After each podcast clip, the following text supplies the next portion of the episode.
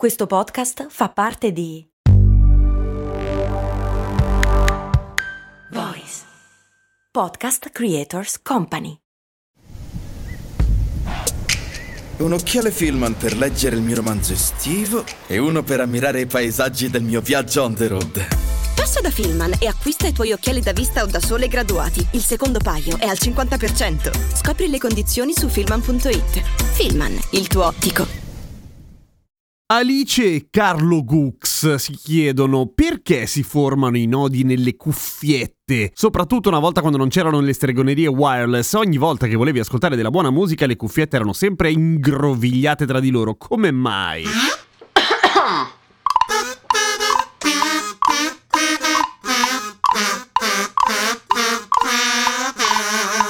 Beh, per godersi di più la musica, perché con un piccolo sacrificio iniziale ti predisponevi a accettare ancora meglio un bel piacere dell'ascolto musicale, ma anche no. Potremmo dire che c'entra la legge di Murphy, ma non è proprio così. Quello che c'entra in realtà è un po' più cattivo, è la legge dell'entropia cioè che dice che tutto quanto tende al disordine, cioè esattamente come è molto più facile devastare una stanza d'albergo quando sei una rockstar rispetto ad aggiustare, mettere a posto e ordinare e pulire una stanza d'albergo quando sei una rockstar. Infatti le rockstar di solito le stanze d'albergo le devastano, non le mettono a posto. Ma al di là delle cazzate, la legge dell'entropia dice davvero questo, cioè è molto più facile che qualcosa si incasini, che un sistema si imbordelli in modo irrecuperabile piuttosto che si metta a posto da solo solo, questo è abbastanza evidente, ma sul fatto dei cavi che si aggrovigliano, ovviamente esiste una ricerca. In questo caso dei signori Dorian Raymer e Douglas Smith. Sì, è una ricerca americana naturalmente, che misero appunto lo studio che si chiama Spontaneous Knotting of an Agitated String, che potremmo tradurre come l'annodamento spontaneo di una corda che viene scarafugliata. Scarafugliata non esiste. Adesso sì. E il loro studio dà l'origine alla teoria dei nodi. In pratica hanno lanciato dei delle corde di varia misura, flessibilità e materiali dentro a delle scatole di diverse dimensioni che hanno agitato per diversi tempi, in pratica una roba molto lunga, 3425 prove gestite da un sistema di computer. Insomma, una bella rottura di coglioni che però ha dato i suoi frutti, nel senso che i buoni Dorian Raymer e Douglas Smith hanno scoperto che è più facile che un cavo si annodi quando i cavi sono meno rigidi, più lunghi, gli spazi in cui sono conservati conservati sono più ampi e vengono agitati per più tempo. In particolare, per essere precisi, viene fuori che un cavo lungo meno di 46 cm è molto difficile che si annodi in realtà, non spontaneamente se non altro. Superati i 46 cm viene fuori l'apocalisse. E in questo senso le cuffie, cioè quelli gli auricolari, sono il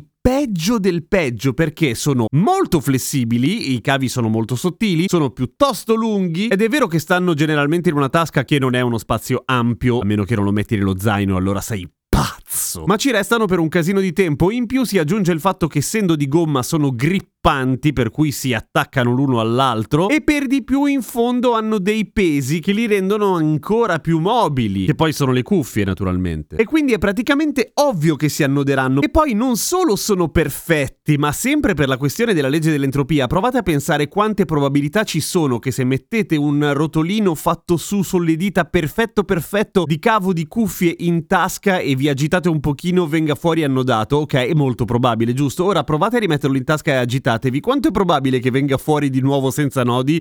Mm, possiamo dire impossibile? Possiamo dire impossibile, ok? Quindi ascoltare la musica con le cuffie e con il filo è un'azione eroica, da vere donne e veri uomini. Altro che quelle robe col Bluetooth.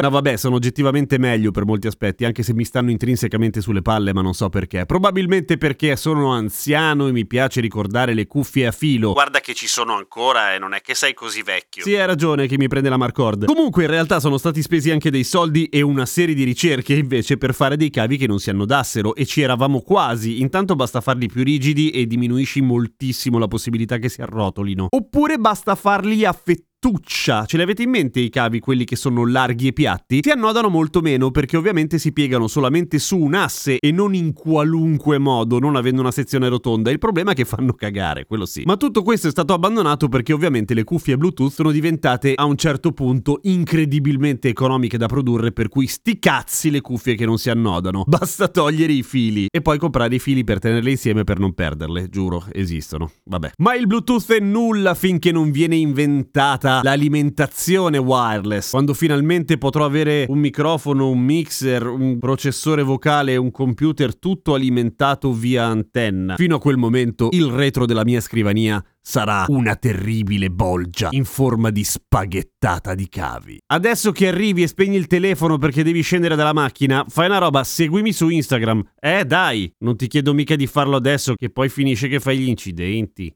A domani con cose molto umane!